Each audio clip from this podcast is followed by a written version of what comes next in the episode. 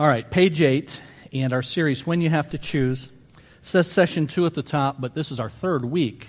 So we took a couple of weeks to do the first seven pages, and uh, we're not in a particular hurry with uh, this series because uh, we won't start another outreach series that we invite the community to until we get the addition uh, put on here, and that'll be, Lord willing, later this year. So we have a, a good amount of time with this and uh, whatever else we need to do in the meantime. So, session two, page eight, and we say at the top there, begin with the end in mind.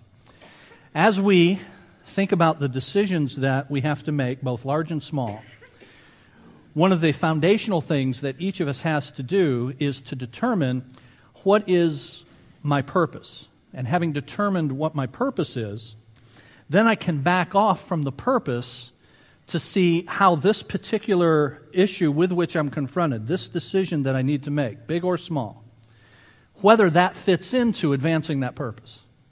So if you're going to make decisions confidently, and if you're going to make them in line with the will of God, it is essential that you know your purpose.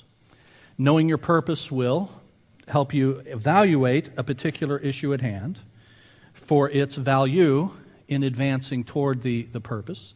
It will allow you to prioritize things that are of lesser importance or perhaps no importance. Those are value laden terms I just used, right? No importance. Well, how do you know if it's important or not important? Well, it's only as you measure it against, judge it against a purpose. And so, this idea then of beginning with the end in mind, always having at the forefront of our minds the purpose for which we are here and toward which we make our decisions is absolutely essential. It's absolutely essential, but it's also seldom done. The truth of the matter is, most of us and most people live our lives without thinking consciously about why we're here what we're supposed to be accomplishing, and how our decision making fits into that. Most of us just go through life. I mean, you think about you know, your life, and I think about my life, and you think about how you've just come into it, and you've just gotten into the flow of it, and you just start going, and everybody's going. And it's almost like you come into life and there's just this horde of people kind of moving, and you have this entry ramp, and you get into the entry ramp of life, and now you merge into the flow, and now we're all going with the flow, and we're all going this direction, but nobody has stopped to ask, where are we going? And why are we going in this particular direction? Very few of us take the time to step back and, and stop. Get on an exit ramp. Get off of that flow of traffic to then just take some time to say, okay, what am I supposed to be doing? Is this thing moving in the right direction? Is the direction that pretty much everybody else is going, is that really what I'm supposed to be doing? And if we don't take that time to step back and reflect, then we just get into the routine. And that's why you ask most people, so what is your purpose? If they give you anything, it'll be some vague thing. I mean, you ask most people, they don't know. How do I know? Because I've done this. Now, this is my unscientific survey, but I just, over the years, when I was working a real job, making an honest living, and I was you know, doing my computer job, I would ask people that. It was part of my witness. So, you know, what's the meaning of life? People at work hated, just hated me for asking stuff like that. But, you know, really, why are, what are we here? What you, and it was, oh, you know, what? Dude, I'm just trying to get my project done, okay? Okay. I'm just trying to pay the mortgage. I'm just trying to. And nobody's thinking about those, those questions. You ask Christian people, so why am I here? What am I supposed to be doing? We will mumble out some churchy thing. So we'll say, yeah, glorify God. Ding, ding, ding, ding. You know, you say glorify God, you've got a 50% shot. Right? So we'll just say something churchy. Okay, that's all true. In fact, we're going to see that, but then what does that mean? And how do my decisions fit into that? And so, absent that, whether Christian or non Christian, having stepped back to think about it, well, then we're just in the flow and we develop these habits and we don't think about the habits, we just do them. And we assume, since we haven't committed any crimes and nobody's getting hurt, you know, everybody seems to be going okay, then it, it must be okay. And so we just develop these habits and do things just to be cause. I mean, think about your work life. If you work outside the home, if you're inside the home, you work harder than outside the home. That's why I always say that if you work outside the home, I don't say to, I never say to a woman, do you work? I did that once. I recovered three days later. and so. But, you know, if you work outside the home, you work for a company, and you just, you, know, you get the job there, and they say, okay, here's your position, here's what you do, this is the way it's done. But in most companies, it's been years since anybody stepped back and said, why do we do it that way? So you just fill out the form. The form might be, now I'm showing my age. Everything's electronic and digitized now. But, you know, back in the day, it was the form and it was in triplicate or quadruple, and the chartreuse copy goes over here. And, you know, and, and why do we have all this going on? Why do we have all these people doing this? And one reason nobody really wants to ask why we do it this way, one reason is, is because it may endanger somebody's job. Because the truth is, there may be a much better way to do that thing that doesn't require us to have five people, right? But it applies to work. We just do it. And uh, it applies to, to life. I heard this story, uh, this apocryphal story, some years ago, where a young lady, newly married, you know, cooking for her husband, you know, as a new thing, and uh, she's doing what she had learned to do and uh, she found that her husband enjoys a roast, and so she made roast a number of times early on in their marriage. And he noticed that every time she made roast, she cut off the end of the roast, put it in the pan, and then and then cooked it. And so he saw her do this three or four times, and he finally says, "Why do you cut off the end of the roast?" And she says, "You know, I, my mom always did." Well, I don't know. Let me call her. So I call my mom. Why do we cut off the end of the roast? And she says, uh, "You know, I don't know. My mom Grandma always did it. I don't know. Let me call her. So she calls Grandma. She goes, Why do we cut off the end of the roast? She goes, I don't know why you do it. I did it because I never had a pan big enough for the. right? So we got a lot of roast that's going to waste. And people do this kind of stuff, right? We just do it because we do it. And you think about what a tragedy that is that to go through life and to not step back and to think about what is it I'm supposed to be doing? And how does what I'm doing fit fit into that? So, what happens is then you have people who don't take time, just running in no particular direction. And here's what happens. Uh, they do that, they're just running in no particular direction, and or they're just waiting it out until they die or Jesus returns. So I'm just sort of biding my time. The one thing I may have learned in Sunday school when I was a kid was if you're not saved, you won't spend eternity in heaven. So I want to spend eternity in heaven, therefore I should get saved. Therefore, the Sunday school teacher or the Awana leader or my mom or my dad or somebody led me in a prayer and I got saved when I was six or eight or nine, and now I'm saved. And I still go to church. I still show up at church. You know, I like church. I like the people there. They're nice people. I, you know, I learn stuff. I want to live a, I want to live a good life. But in terms of what my purpose is, my purpose is to wait to get to heaven. That's my purpose. To wait it out. So some of you have heard me say that for many of us, life is just one big Bill Knapp's. Right? And you know what I mean, right? Bill Knapp's, now defunct, much to my chagrin, by the way. I was all, my wife and I used to take Laney and Annie in there, and they, the girls loved it. We still sometimes say, "Oh, we miss Bill Knapp's." We passed by the place on King and Allen. Oh, we miss Bill Knapp's. We used to go there. We were always the youngest people in there, right? And that's why Bill Knapp's came to be known as God's waiting room, because there were always older folks there just kind of, you know, waiting until Jesus comes or it's, it's their time.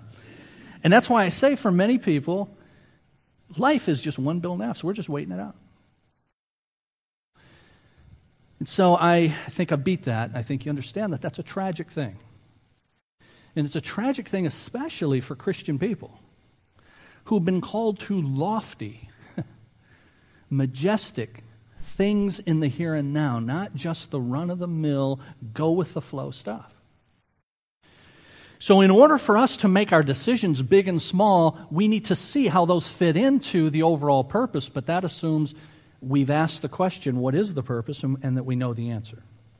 So, page 8 begin with the end in mind. Now, That's not original with me, as some of you will recognize. That was one of the seven habits of highly effective people from Stephen Covey. Covey, begin with the end in mind. And he gives a golf illustration to show the value of, of doing that. Uh, I'm not a good golfer. I golf maybe four times a year. I golfed twice when we were at family camp. I use the term golf loosely. I was out there with golfers on a golf course. And uh, I'm going to golf again this, this week. So, in a given year, if I golf five times, that's a lot, and I'm not any good. But I do understand this illustration. Those of you that are golfers certainly will. And those of you who are not, I hope you'll follow. You got, you know, 18 holes, and if you're a really good golfer, you begin with the end in mind that before you, before you start, you actually have analyzed the course, guys who are serious about it. And they've analyzed the course at the beginning to identify those holes that are their birdie holes. This is a hole where I can get a birdie, where I can go under par. And on those birdie holes, they then look at the way those par fives, usually, maybe an easier par four, are laid out and they see if I'm going to get that get the ball in that hole on number five in one under the required time, then I'm going to need to back off in my penultimate shot. I love I just love saying penultimate. That means your second to the last shot needs to be placed here. And the one before that would need to be placed here, which means the very first one needs to go. And so they back off from that. They begin with the end in mind and say, these are where the shots need to be placed in order for me to be positioned in order to get a birdie on that hole. That's beginning with the end in mind. And that's what this lesson number eight is about. Top of page eight. The necessity of knowing where you're going is underscored in this famous exchange between Alice and the cat in Alice in Wonderland. Alice says, Will you please Tell me which way I ought to go from here. The cat says that depends a good deal on where you want to get to. I don't much care where. Well, then it doesn't matter which way you go. So long as I get somewhere, Alice added as an explanation. Oh, you're sure to do that if you only walk long enough. You'll get somewhere, but are you going to get anywhere in particular?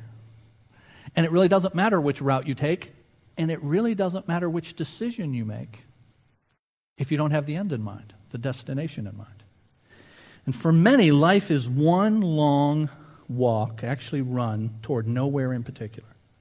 And for the few who have a destination in mind, it's often not the goal provided by God in Scripture.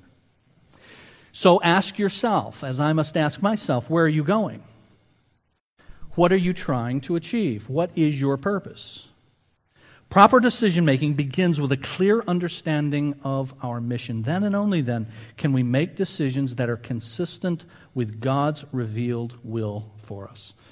So, what I'd like to do then in, in this lesson, including at the bottom of page 8, it alludes to the appendix. We'll probably take a look at the appendix because, as I say, we've got time. For us to have a thorough understanding of why God has us here, He's put us, us collectively on mission and then, so that we can see that clearly and then begin to back off from that to evaluate our decisions in terms of their value for the mission. So, what is the end? Middle of page 8. Well, the purpose of man on this earth is confusing to some. It's one of the three big questions of life Why, Who am I? Why am I here? Where am I going? And God answers that question, the purpose of man. Why am I here? This, uh, this way. Whether then you eat or drink, whatever you do, do all to the glory of God. So if I ask you now, all right, you, many of us know that verse, many of us memorize that verse, it's a marvelous verse. But if I ask you just to yourself to just define in your own mind, what does to bring glory to God mean? We would get various answers, and many of them would fall into this category. I bring glory to God as long as what I do does not involve sin. As long as I haven't broken his law, as long as I haven't violated something he says not to do, then it's okay for me to do. So the way I make my decisions is I avoid any of the stuff that God has said don't do. Well, certainly that's, that's true. God says don't do something, you don't do it. Okay? But it would, in context, it is most definitely more than that. Now I say in context. What is the context of 1 Corinthians 10 31? Well, you notice how that's written. It, it will give you a clue when it says, whether then you eat or drink. So that verse with the then, some translations say therefore. The King James says whether, therefore, I think. Both. But in all of that, then, therefore, whether, therefore, that's all drawing an inference from what's been said before. This is a conclusion. All right, then, therefore, do this. Whether you eat, drink, whatever, do it all to glory of God. So, in order for me to know what that verse means, I got to know what the stuff was before. So, what is the stuff before? And you actually, most of you, know more about what precedes that verse than you, than you may think. Verse 31 of 1 Corinthians 10 is the end of a section. It's the concluding verse of a section that goes all the way back to chapter 8 and verse 1. So, where, how does chapter 8 fit in? Chapter 8, chapter 9, chapter 10, such that we conclude with, all right then, whether you eat, drink, whatever you do, do it all to glory God. How did we wind up at verse 31? Starting in chapter 8. Here's how.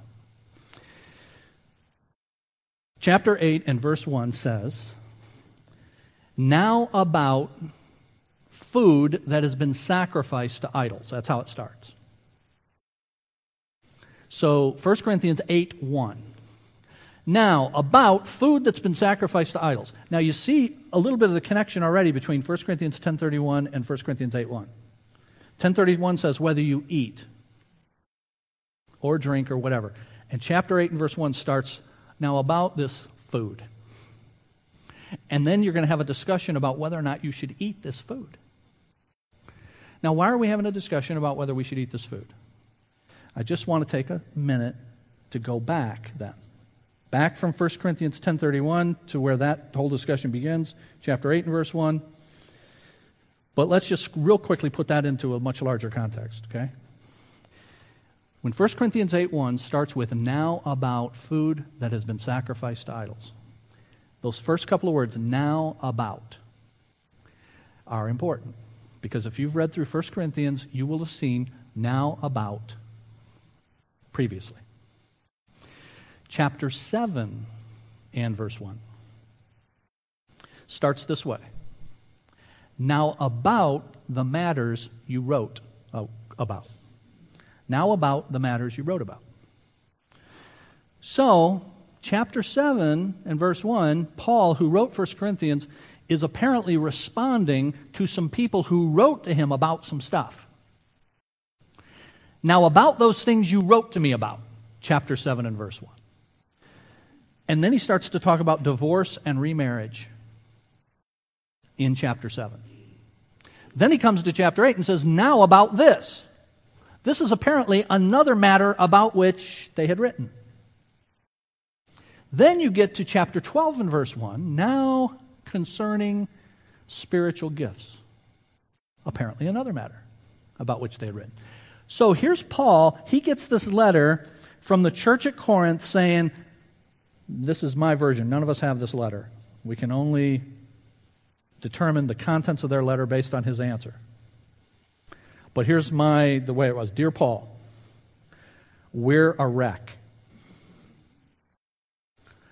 Because we're clueless, will you give us a clue about things like divorce, marriage, remarriage.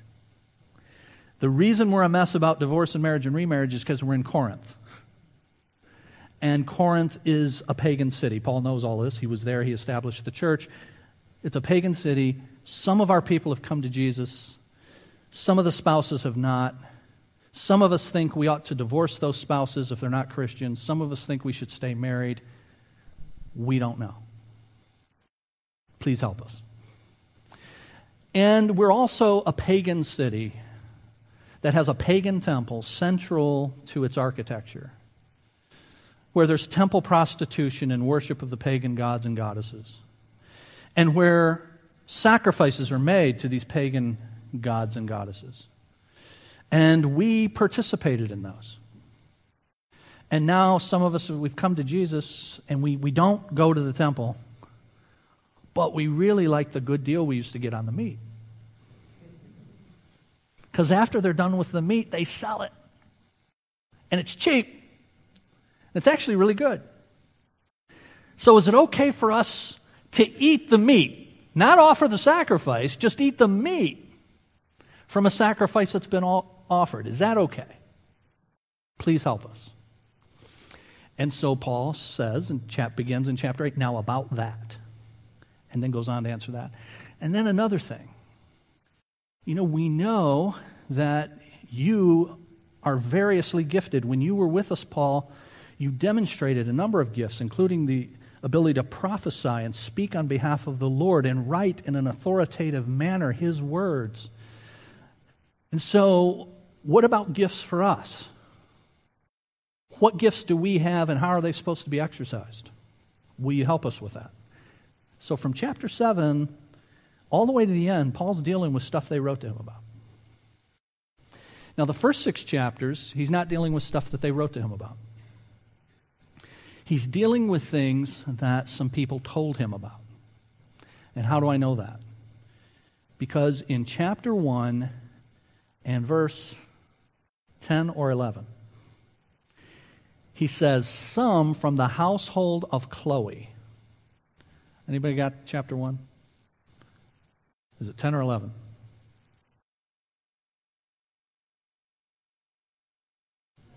It's 11, okay.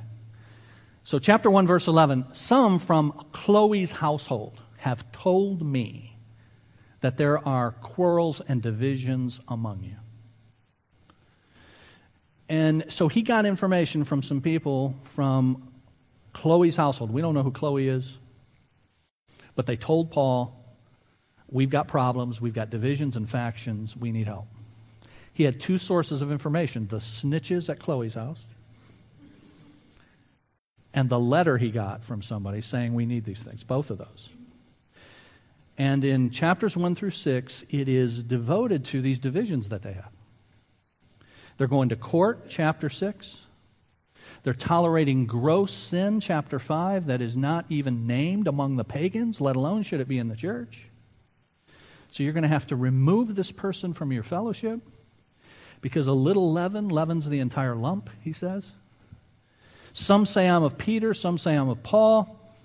So here's Paul, this big discussion about these problems, and in the midst of that, one of the problems was something that he had been written to about regarding this meat that had been sacrificed to idols. And it starts in chapter 8 and it goes to the end of chapter 10. Now, what does he say about it? In chapters 8, 9, and 10, this is the gist of what he says. He says, Meat is just that. It's just meat. And idols are actually dumb and mute. They really can't do anything. So it's just meat, have at it on the meat. Except, there's another thing for you to consider. I'm telling you that the idol is nothing, the meat is just meat. If that's all we had to consider, we'd be done with this discussion. But there's something else. Not everybody knows this. And for the sake of those who don't know this, you now have to plug in a very important principle, and that principle is your love for those people who don't know that. And so in chapter 8, doesn't he say that? You know, so he, he tells them that you're, you're going to have to, your love is going to have to trump your knowledge. Knowledge puffs up, but love builds up. So your love is going to have to trump what you know. You could, if you wanted, Corinthian believer, to whom I'm telling this, the idol's nothing, the meat is nothing. You now know it, you know that. You could now go to say to someone who doesn't have that knowledge, look, get with the program. That's the way it is. But you've got this weak person in the faith, new in the faith, they've come out of the pagan temple, and for them, when they see that meat, they're associating it with that. Your love for them means that you will not violate their conscience. Now, he goes through examples, chapter 9, of how he has to do that in his own life. There are things that he could do that are perfectly fine to do, but he chooses not to do them for the sake of other people and for the sake of the gospel. So in his case, he says in 1 Corinthians chapter 9, he uses an Old Testament example, says the ox that treads out the grain is worthy of compensation.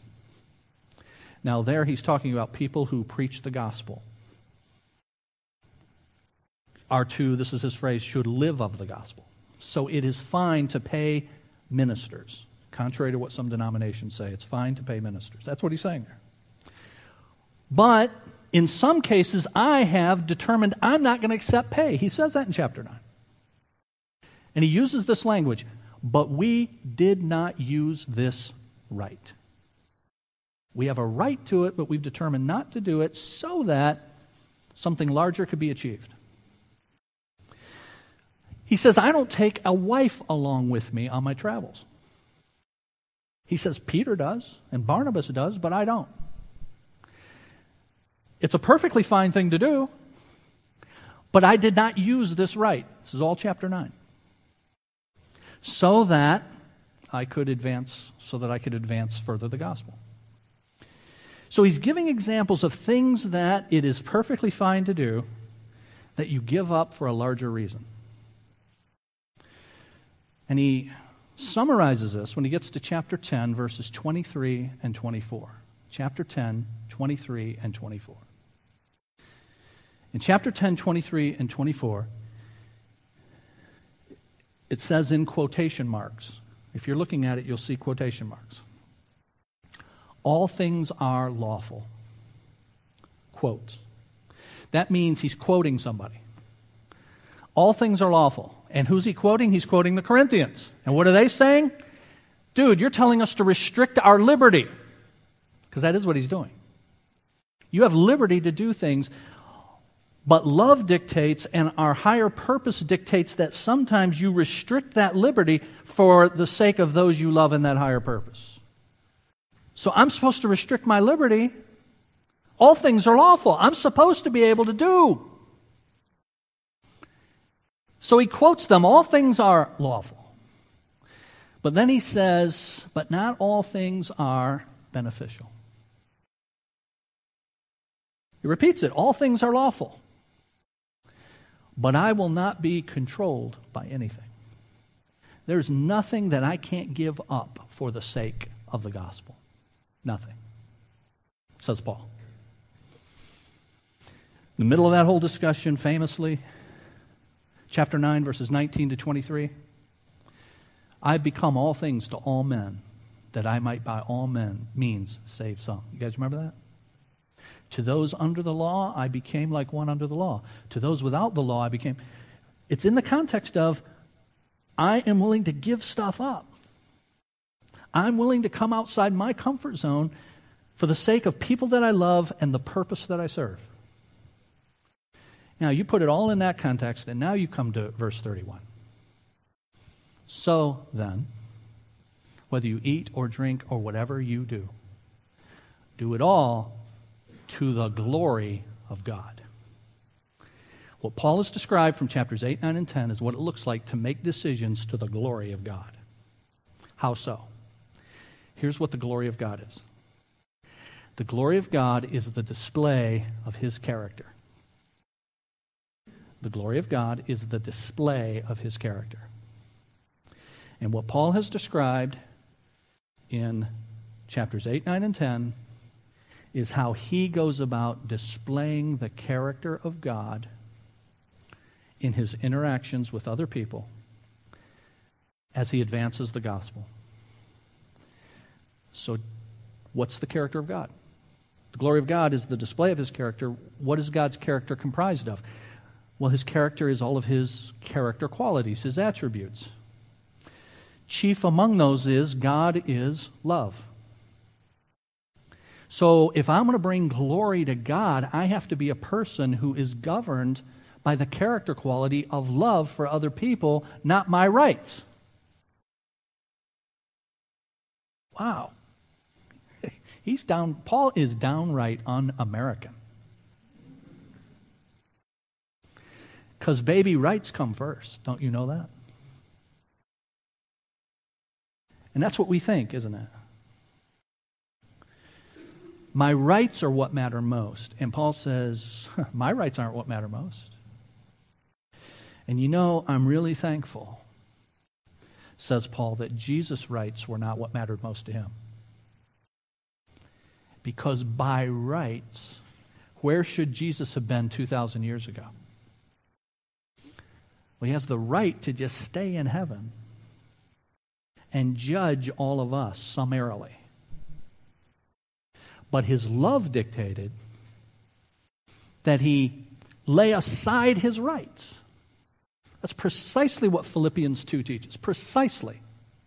Let this mind be in you, which was also in Christ Jesus. Who, though he were God, thought it not, King James, robbery to be equal with God, but nonetheless laid aside his deity, laid aside his rights, the prerogatives, and became obedient to death, even death on a cross. So if Jesus exercises his rights, we ain't saved. And Paul says, I've laid aside my rights, and if you're going to glorify God, which is the display of his character, and chief among his character qualities is love, then that means you're going to lay aside your rights for the sake of other people and for the sake of God and the gospel. So now, what's my purpose? Well, whether then you eat, drink, or whatever you do, do all to the glory of God. Now the glory of God is more than just anything that is illicit. Stay away from it. Anything that God has forbidden, just don't do that. That's all true. But it's much more than that. It's making my decisions in terms of whether or not they display the character of God. Now, if we did that, it would transform every relationship we have, wouldn't it? It would transform our home relationships. I mean, what are the quarrels and the fights and all the stuff we get into other than me saying, it's your fault because you did this because you trampled on, and I've got this prerogative, and you're not, and right? At home, at church, you name it. So, whether then you decide I am going to eat this meat, or I am going to drink, or whatever, it all has to be done with that in mind. Now, just step back and ask yourself quietly as I ask myself, is that the way I make my decisions? My ultimate purpose is to display the character of God. And the character of God is His love and His mercy and His forgiveness and His faithfulness. And it's all of this list that we could make that God has revealed about Himself. It's all of those things. That's what I'm supposed to be displaying. And in all of my choices, whether eat, drink, or any other choice, it needs to be made in light of that. We ask ourselves, is that the way I make my choices? You know, uh, I told you we're going to talk about adoption over the next few months.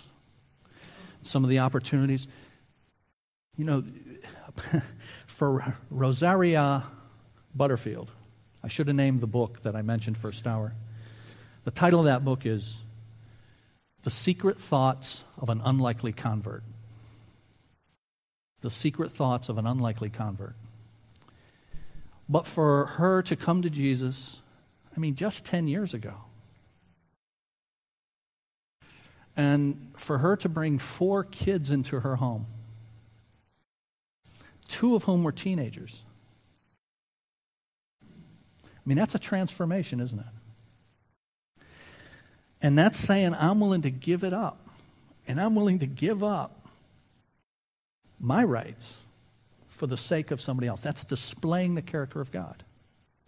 That's an example of that. I'm not saying, nor are we going to say in the months ahead, you know, everybody's got to do that. If you don't, everybody adopt somebody or you get kicked out of the church. And, you know, of course not. Many of us are not even in a position to do that in terms of age and so on. But we want to put that out in front. And as we put that out in front, I'm simply saying that acts like that are Christian activities. Because they lay aside what's best for me and my comfort zone for the benefit of somebody else, which is precisely what Jesus does. So whether you eat, drink, whatever you do, do it all to the glory of God. That's the way we all need to think about that. And I said glory is the display of God's character. How do I know this? Well, Romans 3:23 all have sinned and fall short of the glory of God. You see, that is in its essence what sin is.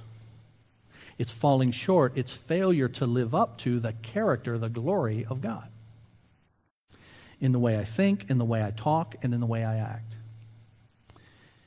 So, God's glory is the display of His character. His character is His attributes. And I have to ask myself, and you have to ask yourself, when I make my decisions, do I make them based upon displaying chiefly the love of Christ, but all of His other attributes as well? Then you look at page 8, Isaiah 43. Everyone who is called by my name, and whom I have created for my glory, whom I have formed, even whom I have made. So we were made for God's glory. Everything is about his glory. Romans 11:36 From him and through him and to him are all things to him be the glory forever. The Westminster Catechism its very first question that's what a catechism is right a, a teaching tool in question and answer format question 1 of the Westminster Catechism what is the chief end of man? And what is the answer? Man's chief and highest end is to glorify God and fully enjoy Him forever. Our life on this earth is to be consumed with the pursuit of God through knowledge of Him and through bringing honor to His name through our lives. And to that end, God has given us a mission. So everything has the umbrella of God's glory over it. And now God in His Word says, as you display my character, you're going to display my character as you carry out a mission that I've assigned to you. And we're going to look at that mission then, beginning next week. Okay? So let's ask to the Lord to grant us safety this week. Come back next.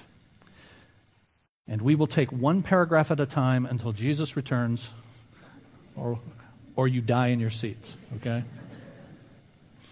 Let's pray. Father, thank you that we could think about your word and think about these issues because they are truth and because truth matters on Monday. Lord, your truth does not just matter in this room on the Lord's day. Your truth matters when we go home in our cars. It matters tomorrow and each moment of every day.